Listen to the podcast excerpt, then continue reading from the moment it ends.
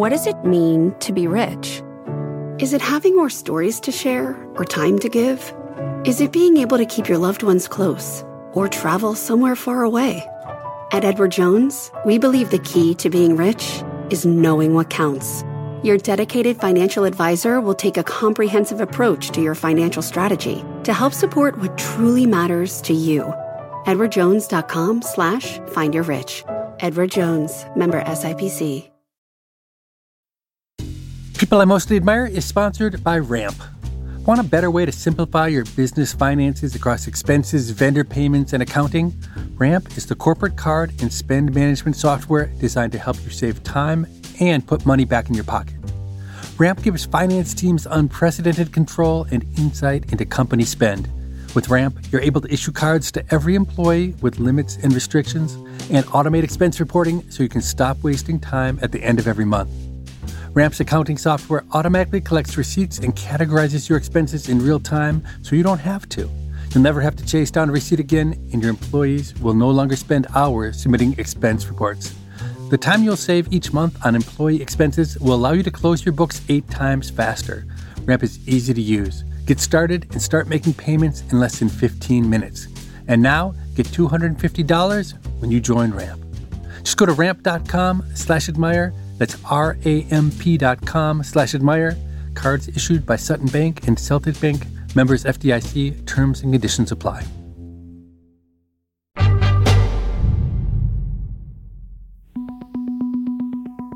My guest today, Susan Athey, is not only a superstar academic economist who's on the short list of likely future Nobel Prize winners, but also someone who's having a huge real world impact. I was familiarizing myself with not just one problem of the future, but like 10 problems of the future. And I was one of the first economists in the world to see it.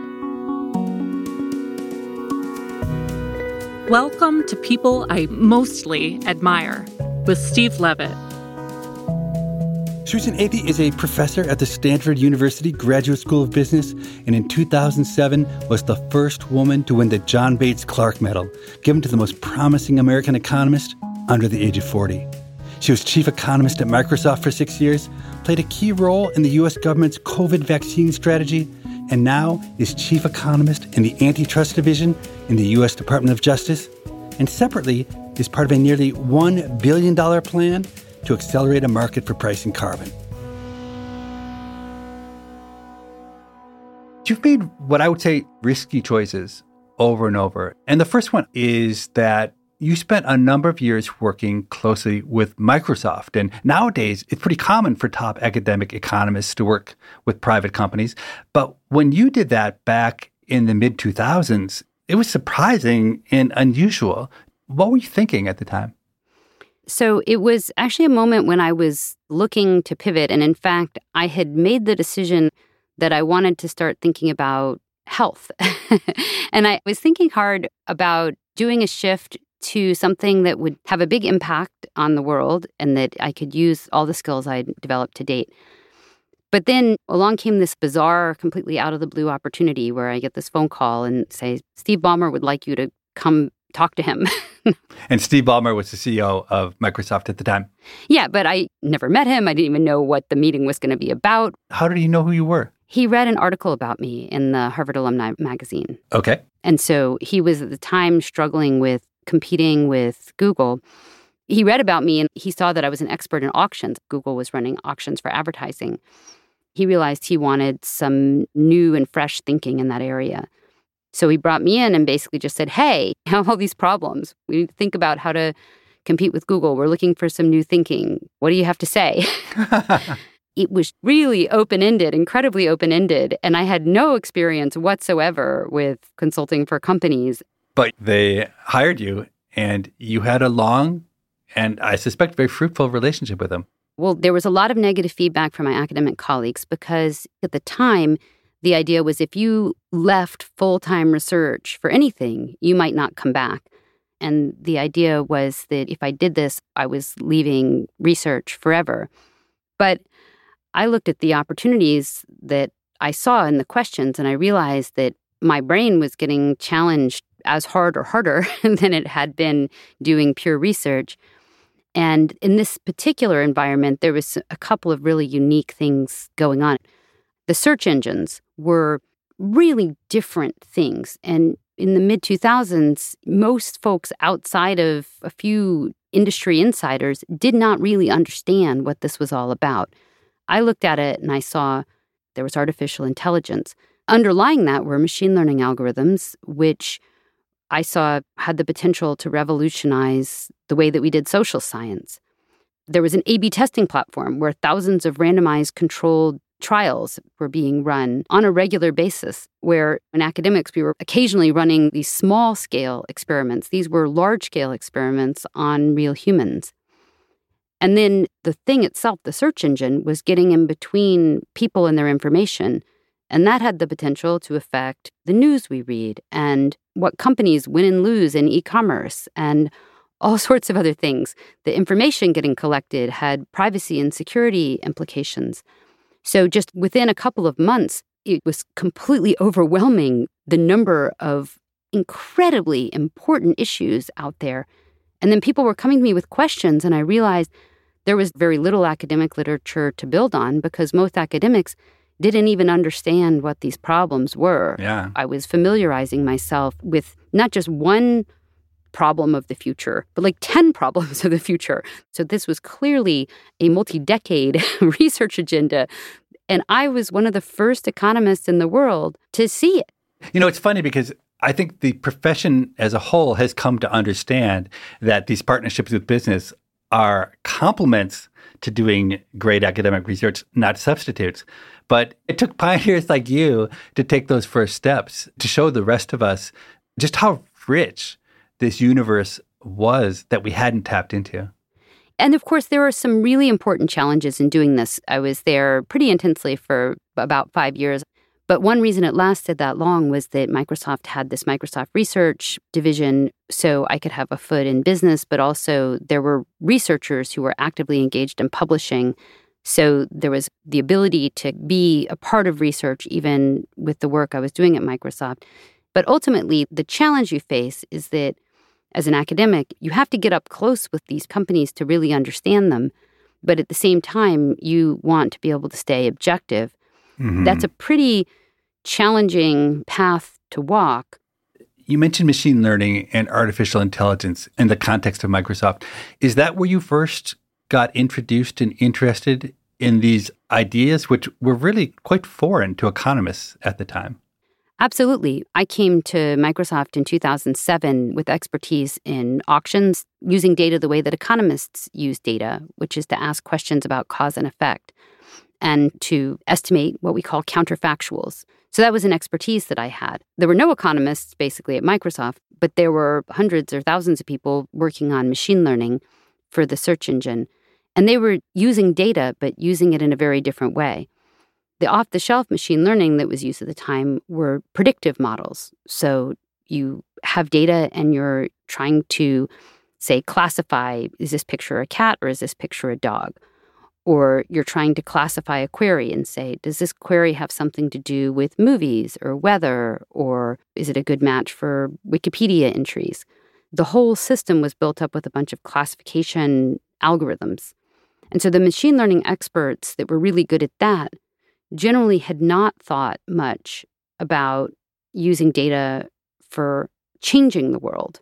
Their tools were not necessarily well set up for saying what would happen if I changed the auction rules or what would happen if I introduced a new advertising product. Those types of counterfactuals weren't something they were used to thinking of. And so it made me realize that there was actually a huge hole in the literature between the major algorithmic innovations that the machine learning people had been making to use data at scale for things like classification with the tools that we've been using in economics to try to use observed data to quantitatively assess what would happen if we changed the environment in some way.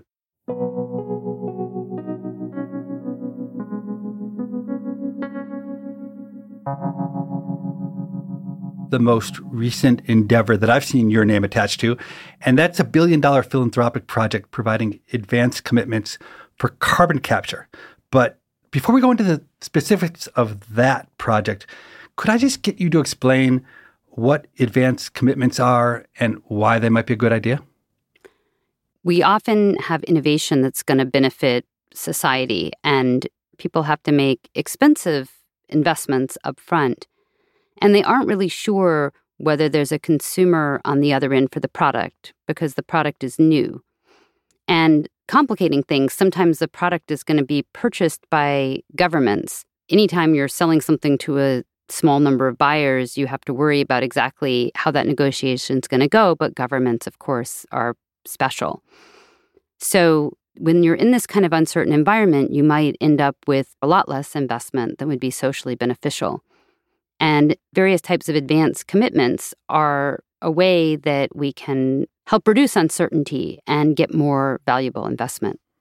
So, an advance commitment means that your buyer, maybe the government, maybe some other private company, before you've actually made the product, says, if you make such and such a product, then we will pay you this many dollars for your product. And that's to get around what economists call holdup, where maybe you make this huge investment and then it turns out the government says, I'm going to pay you less than we would have agreed to if we had bargained before you made that big investment. That's right. You've seen these come into play with vaccines. And there can be a lot of pressure on governments to get a good price for vaccines. And the drug companies are not always the most sympathetic firms, even if they've made something that's really beneficial for society.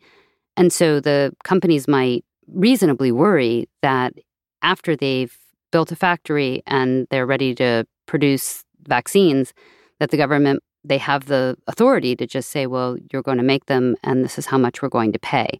If the pharma company had known ahead of time that the government would only pay, say, $7 a dose, then they never would have invested the billion dollars in doing the research to create the drug. But if they knew the price would be $15 a dose, then they would have done it. And this is a way of the company saying, hey, I don't really trust the government, but if they'll agree up front to pay me $15, then I'll go ahead and take the risk and do the research. And it's natural for consumers and citizens, after you have this great product, to want it for the lowest possible price. But a lot of these facilities that were ready to produce vaccines were making something else that was profitable. And so, in order to get as much capacity as you'd like, you need to make sure that the companies are willing to move heaven and earth to change over to something else that might be less profitable. And so, understanding the financial side of that is really important for understanding what it's going to take to really induce the companies to make the decisions you want them to make. If they're anticipating that they might end up getting paid little later, they might just say, well, sorry, that facility isn't available. Right. and, oh, it's too hard. Now, the first big advance commitment that I'm aware of was for vaccines, but it wasn't the one people know about about the COVID vaccines. It was well before that for pneumococcal vaccine. And my sense is that that turned into a huge success. Am I right about that? That's right. So Way back in the late 90s, Michael Kremer was a junior professor at MIT, and I actually happened to be his neighbor on the hallway. He said, I'm going to cure malaria. And I said, How? You're an assistant professor of economics, and so am I. How are you going to have an influence on curing malaria? But then he laid out how different types of commitments like this could potentially increase innovation and contribute to a cure for malaria. Now, he went out and talked to a lot of companies and looked at where the research was, and along the way discovered that while malaria was still pretty challenging, there was this pneumococcal vaccine that had proceeded far enough in development that you could be fairly confident that you would be able to get this vaccine to be developed for developing countries where there was a huge problem and many deaths.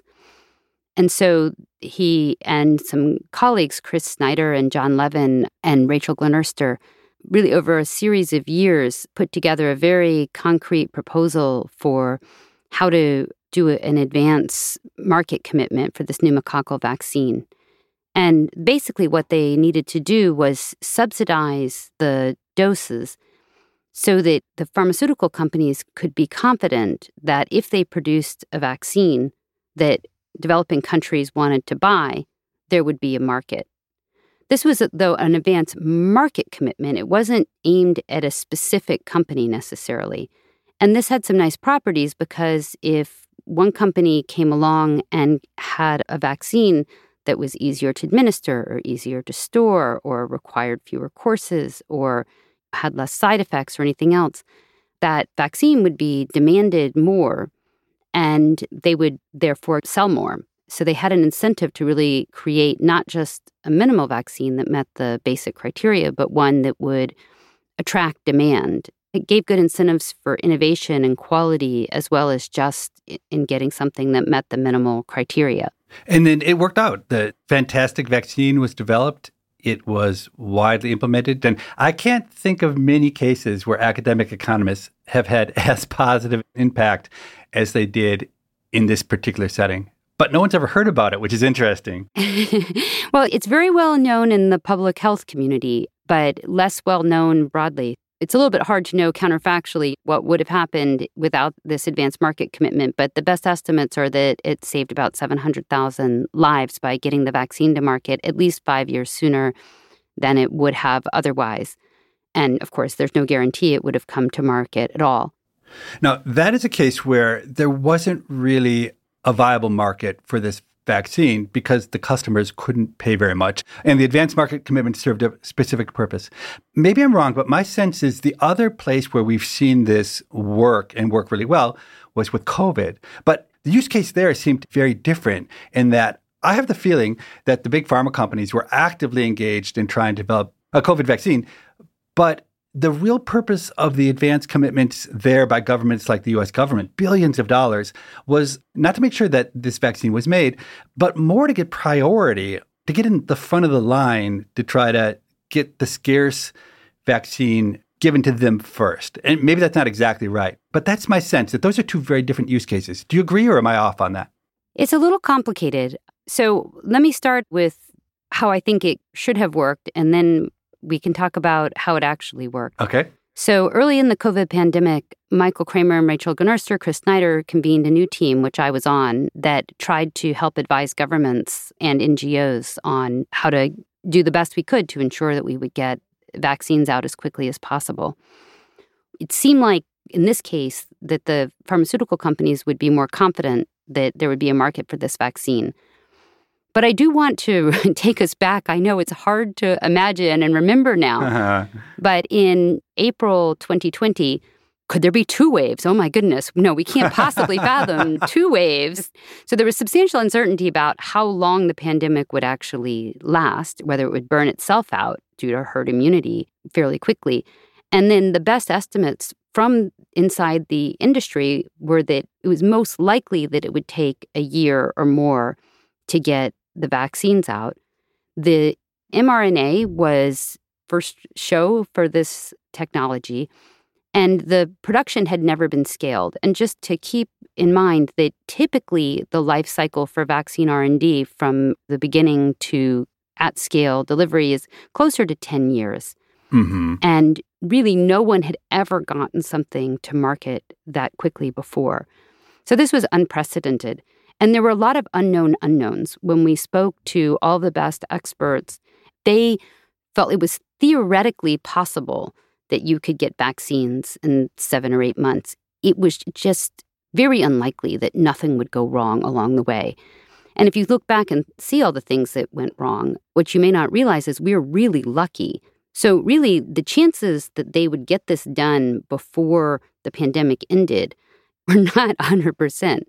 And then, of course, there's a lot of demand for the vaccines. What, what's the counterfactual? You build the vaccine, you build the factory, and then at the end, you hold an auction among governments and hope to get a really high price. Well, that's unlikely that the governments will actually let that happen. governments ultimately can just confiscate them using Defense Production Act or similar laws. I don't think that companies really could anticipate exactly what terms they would get on the other side, even though it seemed like something that would be really scarce and everybody would want it. Given the institutional environment, it's not quite so simple. And it also probably gave the pharma companies the confidence to just massively scale right at the beginning. And they knew that really early. I think they knew the mRNA was going to work well, that they just needed to focus all their efforts on as much production as possible. Probably they wouldn't have done that absent these commitments. That's right. And so let me then come back to what we recommended actually very early on was that we realized that one of the main bottlenecks was going to be capacity.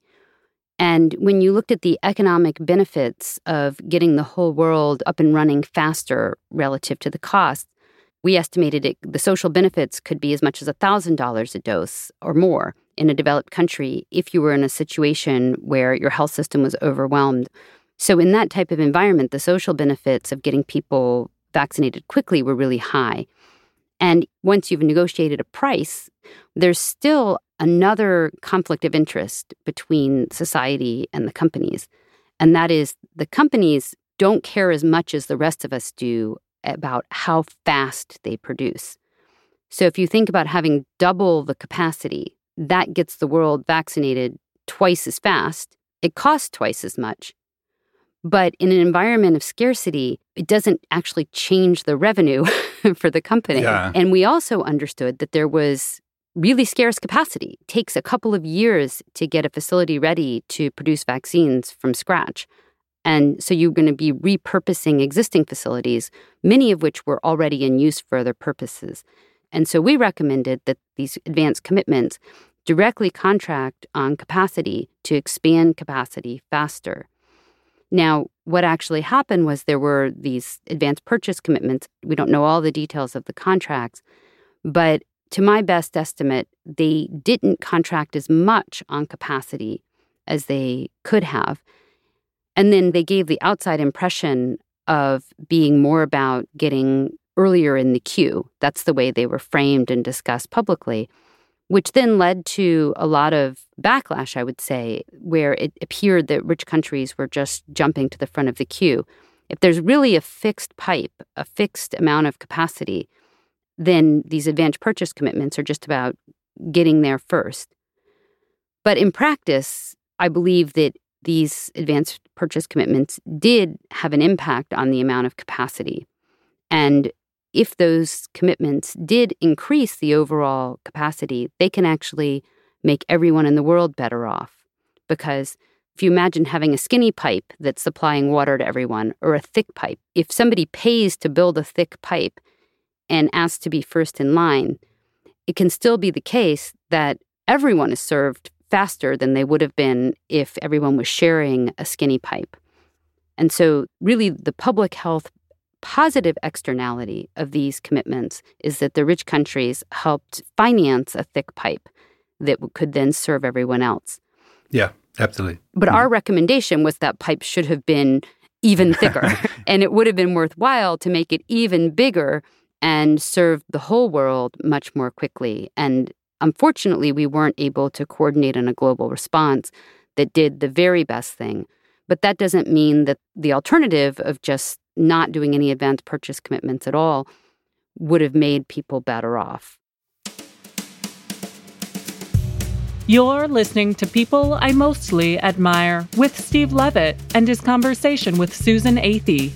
After this short break, they'll return to talk about Susan's impact on the carbon removal industry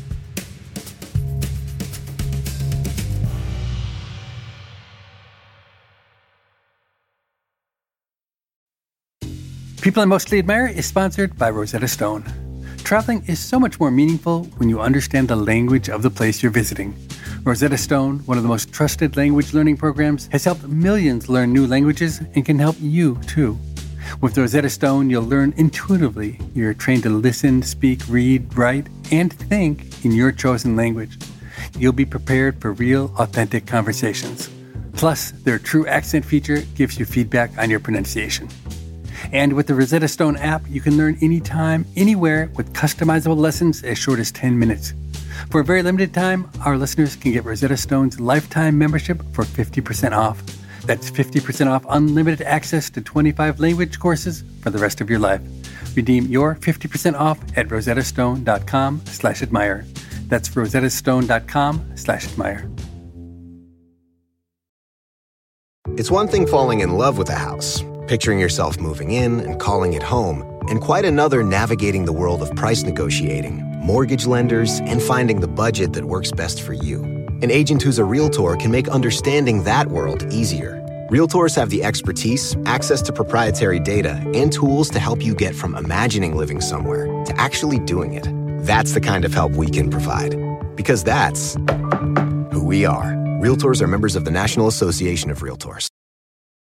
Two guys drove to work. Neither guy wore a seatbelt. One guy got a ticket. One guy didn't. The same two guys drove home. One guy wore a seatbelt. One guy didn't. One guy made it home. The guy not wearing his seatbelt didn't. Don't risk it. Click it or ticket. Paid for by NHTSA. Legend has it, underneath the NJM insurance offices lies a room of rejected mascot memorabilia. Is it real? No one knows. But we do know NJM is proud to put policyholders first. No jingles or mascots, just great insurance. NJM. Hey, Steve, so you're moving to Germany. Well, hopefully not permanently, tentatively for a year. Tell me how this came about. Well, when I met my wife, Suzanne, she lived in Europe and I lived in Chicago. And we made a deal. If she would relocate to the United States for five years while my teenage children were going to high school, when they graduated, I would pay her back by moving to Europe for five years. And I have to say, I thought I would never have to pay that debt back because I thought the US is such an amazing country. How could anyone come here and not love it and want to stay forever? And I misjudged a little because she hasn't come to love the United States quite as much as I'd hoped. So, a lot of our listeners wrote in and were really excited for you, but it doesn't sound like you're thinking of it as quite the fun adventure that our audience is. I'm scared.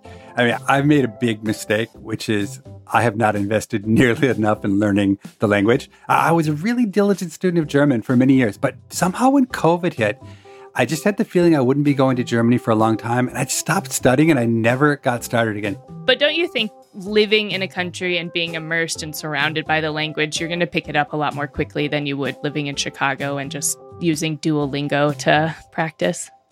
That's true. And there is a hidden upside to all of this. One of the problems I have in the United States is that whenever I'm in social settings, I'm almost never anonymous. People know I wrote Freakonomics or I have this podcast, and everybody treats me like I'm really special. They give me a lot of deference and they're nice to me. There's something wonderful about just being treated like the schmuck that you are. Most people in Germany don't know what Freakonomics is. And instead of being the person you might want to sit with at the dinner table, I am the worst possible draw. The other thing that's nice about it is I can go to parties and I'm a real loner. I like to just not talk to anyone. And I can go an entire night and I don't have to say anything as long as I laugh when other people laugh. People don't realize I have no idea what's going on. I love having no obligation to be part of a conversation. Do you want to know what I'm worried about with you moving to Germany? I do. I'm a little worried about losing the amazing audience we have since we are going to a bi weekly schedule. It makes me a little nervous that we just won't have the vibrant comments and community that I think we've created in the past year and a half of Pima. I could see to people who are busy, it would be kind of a relief not to have a whole show every week, to have a little more slack time to listen when you can. We'll find out. It's an empirical question whether this will lead people to forget about us and lose interest, or whether it will actually lead to people listening to a higher share of the episodes than would have been true otherwise. A good thing is that we have a few thousand listeners who live in Germany. Yeah, and I think about half of them have invited me to dinner while I'm there. It's been amazing the kind reception that I'm getting from our German listeners, which is great. I thought a lot of our listeners were going to write in and be disappointed that we are going to a bi weekly schedule and they were going to get less episodes, at least temporarily. But instead, everyone was really supportive of your move and you just got invited to beer gardens all over Germany. I was going to say, if I accepted every invitation we've gotten, it would be the most busy social calendar that I had ever had. Steve, we have something exciting to announce before we go. Two of our listeners, Jim and Shirley Johnson, were really inspired by last week's episode. We had Sal Khan on, and he talked about the Khan World School, a new online high school that he's launching with his team. You and your team are also involved in creating the curriculum for that school. Well, Jim and Shirley thought it was such an amazing opportunity for students that they have generously donated $20,000 to allow two students to attend the school for free next year. This is on the heels of your announcement to fund tuition for five incoming freshmen. The details of your scholarship can be found on the Khan World School homepage. That's khanworldschool.org, K H A N worldschool.org. The deadline for the scholarship is July 12th. It will fund seven, now seven students to attend the Khan World School for free next year. So we urge students to apply. Jim and Shirley, thank you so much. It's a very exciting opportunity. Well, thank you all who wrote in and shared your well wishes for Steve. If you have a question for us, we can be reached. Our email address is pima at freakonomics.com. That's P I M A at freakonomics.com. It's an acronym for our show. Steve and I will continue to read every email that's sent, and we look forward to reading yours.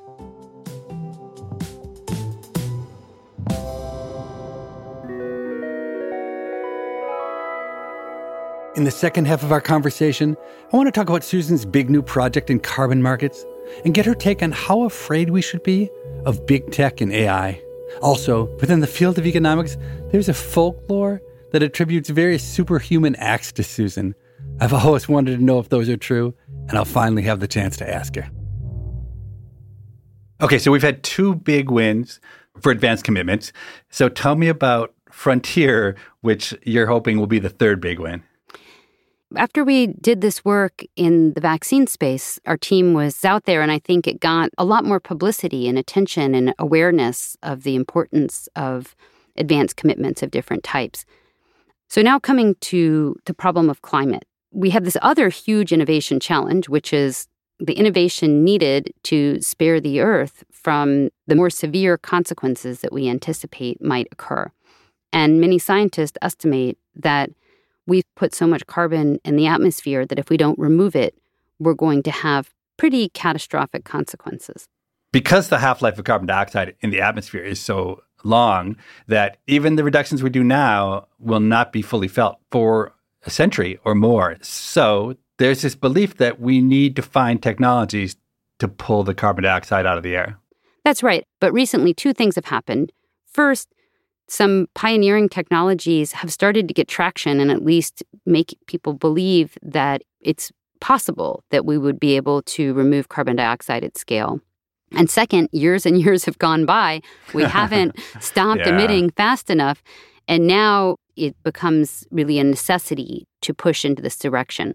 But we're in a similar situation to the vaccines in some degree, where the firms face pretty substantial uncertainty about who is going to pay for their technology. But in some ways, this is even harder than vaccines because for carbon removal, the demand doesn't really exist. It's not like you use carbon removal, it's something that is voluntarily going to be purchased either by governments or by companies as part of their climate commitments. But that's pretty mushy. It's not just mushy, but it's also the problem that if the US government buys a megaton of carbon dioxide, the Russian government and the Russian people get exactly the same benefit as the US government and the US people from that purchase. So we're in this tragedy of the common situation where even though everyone wants carbon out of the air, they also would rather have somebody else pay for it given the opportunity. Exactly. So there's these free rider problems. Let's let somebody else do it. And then another way to look at it is why are companies in this climate business to start with. A lot of it is about their employees, making their employees happy, and it's about public relations, it's about corporate and social responsibility. But those are pretty mushy, and those can change as companies' financial positions change. Okay, so let's go into specifics. So there's this new thing called Frontier. What is it?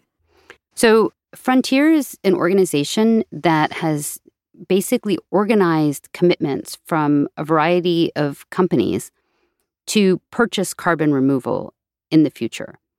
And so it came out of Stripe. Now, Stripe is a financial services company. They actually had a really strong team that was interested in climate. And so they had set up a program over the last couple of years where customers of Stripe could choose to donate a percentage of their revenue to be used for permanent carbon removal. But in talking to the companies that were actually providing the carbon removal services, they learned that these innovators were facing challenges in raising money to scale out their carbon removal capabilities. And so imagine you're building a technology, that technology takes carbon out of the atmosphere. And then you want to go to get a loan. And you say, hey, I'm going to build this great product. This product is removing carbon from the atmosphere.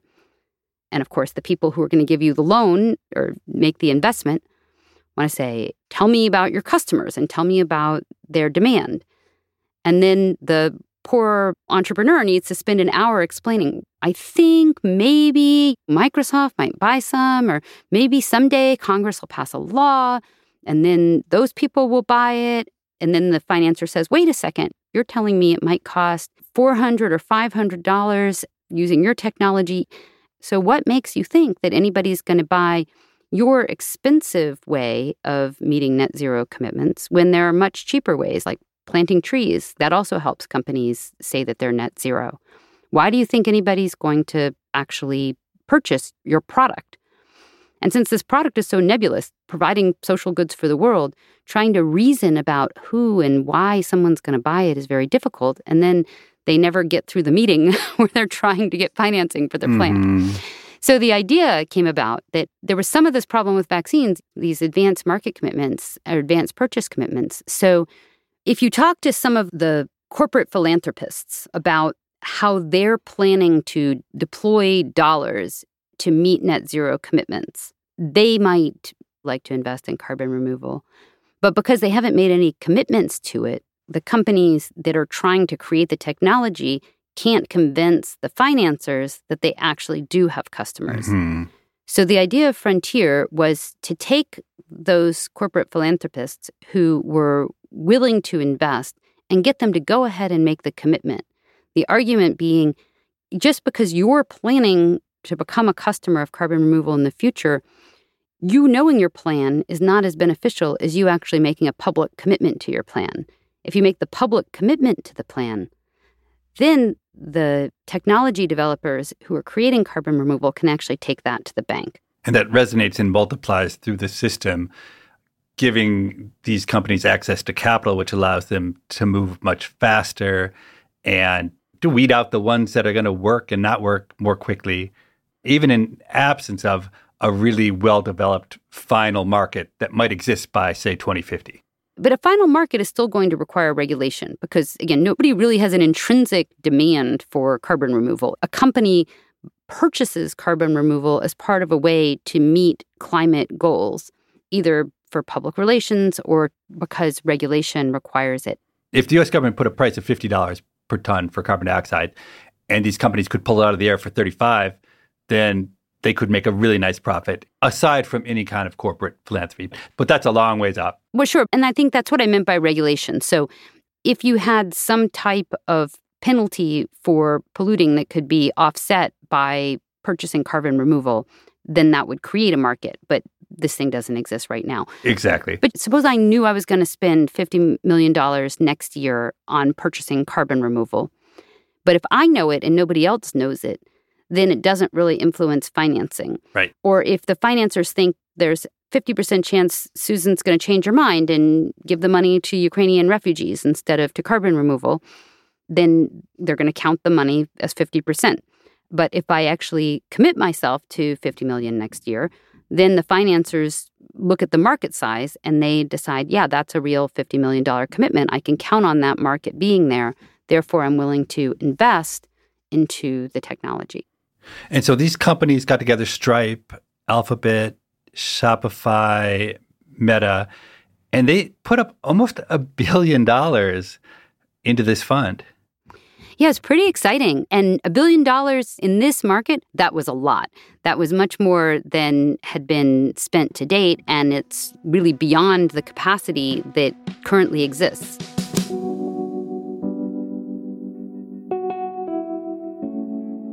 You have been both at Microsoft and around big tech a lot. And you hear all the time, oh, Facebook knows more about us than we know about ourselves.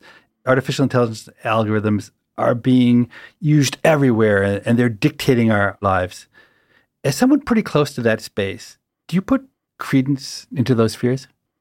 My take on that has actually evolved over time. The value of data really depends on the complexity of the problem that you're solving.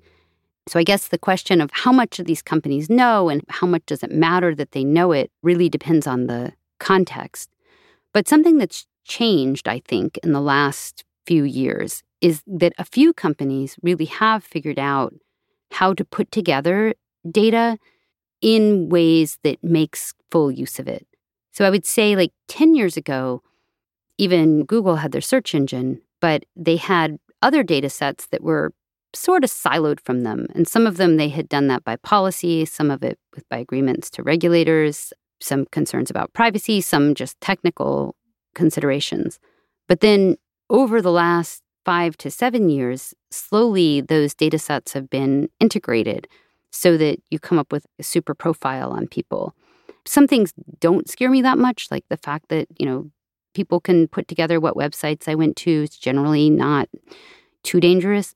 But if you think about what would happen if there was a breach of a data set that put together in one place, linked to a single ID, every website you went to, every physical location you've been to, everything you saw on your browser, everything you saw on your TV, what was in your watch, what your heart rate was.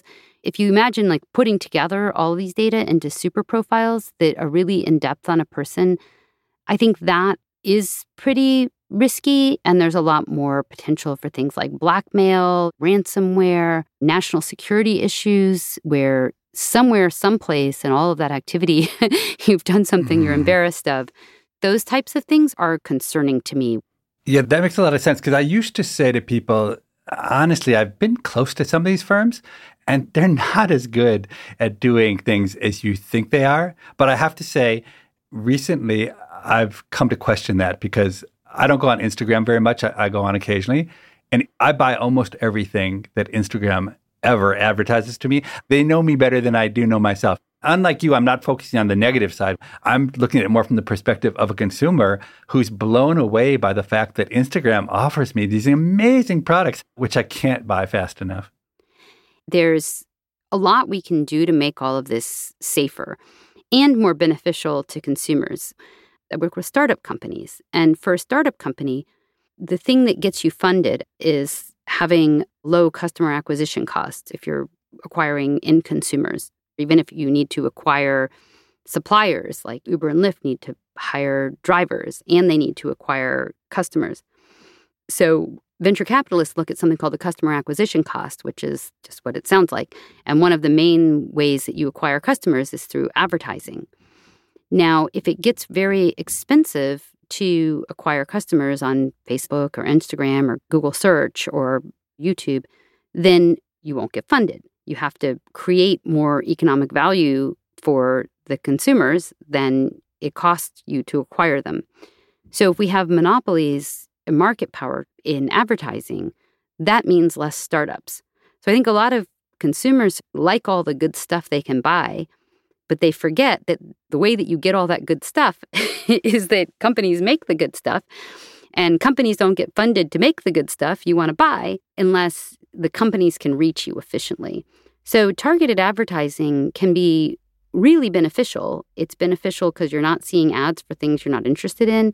It can make it cheaper for companies to find the people who are actually interested in their stuff because you're not wasting time and space when there's not a good match. But the thing that I think can make people unhappy is if they think their data is being used in a way that they're not comfortable with. So if companies are acquiring their data and they're somehow using it to limit their choices or to make sure that they don't have choices in the future, that kind of gives people a lot of discomfort. It's not so much that you dislike seeing a relevant ad, it's that you're uncomfortable with the fact that you feel like you just don't have a choice about how your data is being used.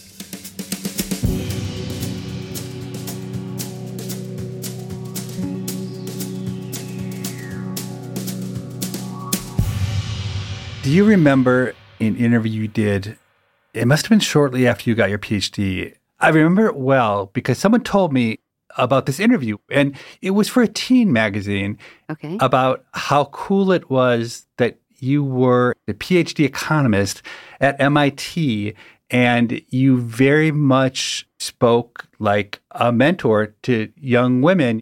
I just remember thinking, wow, it's awesome that the people who publish this teen magazine think that being an economist is cool.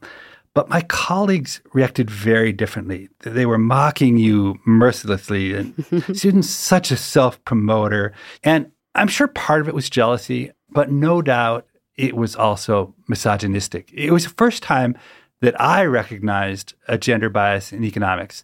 And you probably had no idea people were criticizing you in that way at the time. No, I did. Oh, you did? I did. it would get back to me and it hurt. There were tears over that. I will definitely confess. It made me feel really sad because I guess it felt unfair because I was working so hard. I was in there nights, I was in there weekends. I didn't know anybody working harder than me. And people couldn't actually see why I needed to do that. I felt I had been given this privilege. I didn't choose to be one of the first female economists. There were amazing female economists before me, but I didn't choose to be lonely there. But I felt given that privilege, if someone asked me, how could I say no? What kind of person would I be if I was too selfish to take time out of my day to share the privilege I have to try to inspire others. There weren't many people for Teen Vogue or Vogue or Harper's Bazaar or any place else to choose from. And that felt to me like not an obligation, but just a responsibility, basically. I had the Harvard economist Claudia Goldin as a guest on this show, and she's been in academic economics since the early 1970s when there were virtually no women in the field. And I asked her whether it had been hard being a woman, and she mostly said no, it hadn't been a big deal, which shocked me. You haven't found that being a woman made things easy, have you? I think it's a mixed bag. Early on, I got many more opportunities earlier than I think I would have if I had been male, especially in theory where I was early. There were just hardly any women. But that also meant that I was working harder, more obligations earlier. Yeah. So whether it's serving on the NSF panel or being an associate editor earlier, I had more organizing conferences. I organized every conference. I was on every program committee. I was doing, you know, a zillion referee reports and everything else. And I also felt a lot of pressure because there were a lot of people counting on me to succeed and it would be a very public failure. There was no anonymity there if things didn't go well. So I think it was hard from that perspective. You could argue I internalized too much. I took too much on my shoulders. Maybe I should have said no more often. But on the other hand, what I've tried to come to lately when I second guess myself or telling other people who are second guessing as well, I don't know if you want the counterfactual Susan. you know, there's a counterfactual Susan who's more chill and doesn't take on all the responsibility and doesn't worry about letting people down. But she might not also have done the other things that I've done, got where I got to, and there might have been a more graceful way to get here, but that's how I got here. So you have this reputation for being a superwoman. Is it really true that you fought a coyote and won? it is really true, yes, with a broom.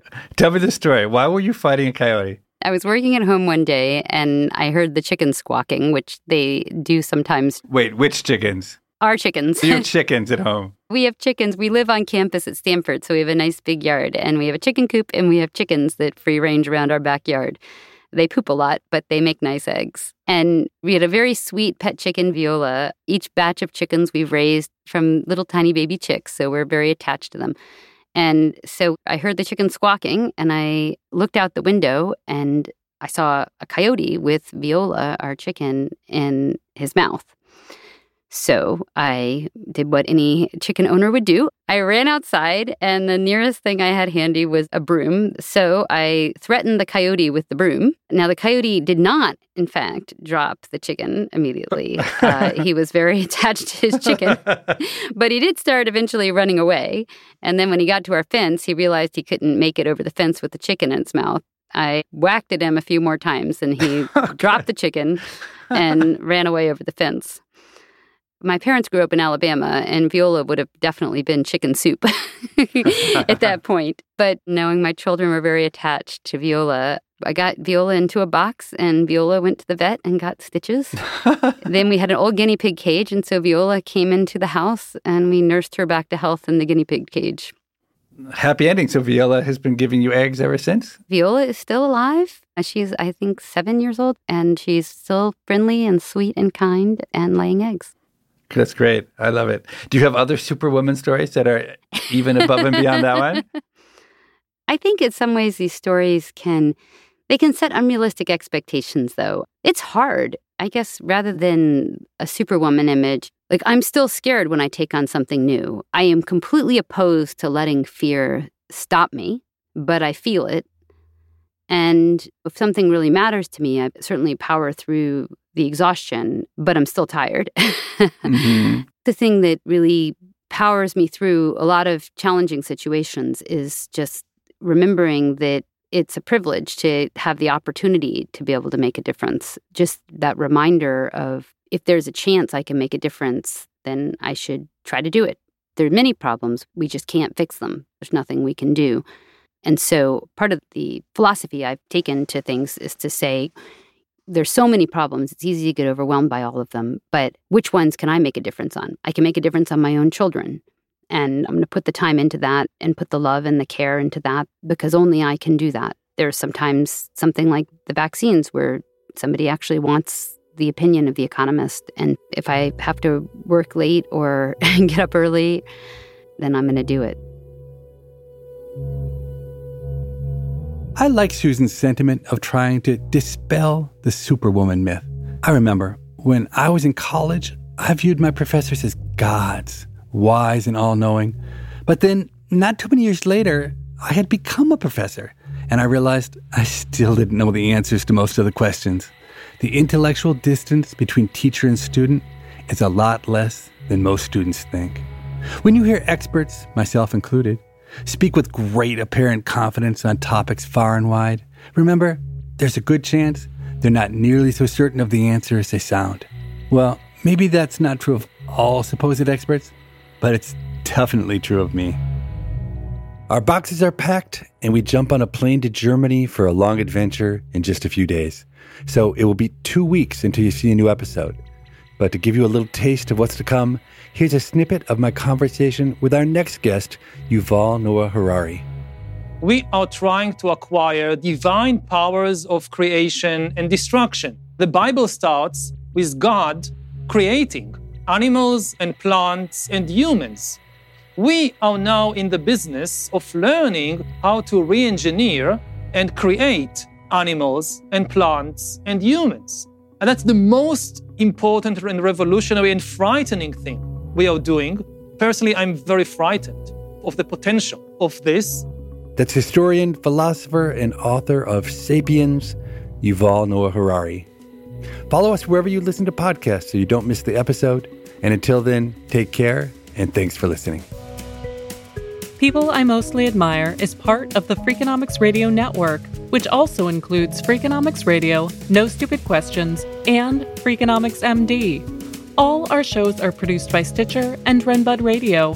Morgan Levy is our producer, and Jasmine Klinger is our engineer. We had help on this episode from Alina Coleman. Our staff also includes Neil Carruth, Gabriel Roth, Greg Rippin, Rebecca Lee Douglas, Zach Lipinski, Julie Kanfer, Eleanor Osborne, Ryan Kelly, Emma Tyrrell, Lyric Bowditch, Jacob Clemente, and Stephen Dubner. Our theme music was composed by Luis Guerra. To listen ad free, subscribe to Stitcher Premium. We can be reached at pima at freakonomics.com. That's P I M A at freakonomics.com. Thanks for listening. Well, I had very long labors, and so I had contractions for a whole day, contractions every three minutes. And yes, I did make a few work related calls, but I was just keeping myself distracted. The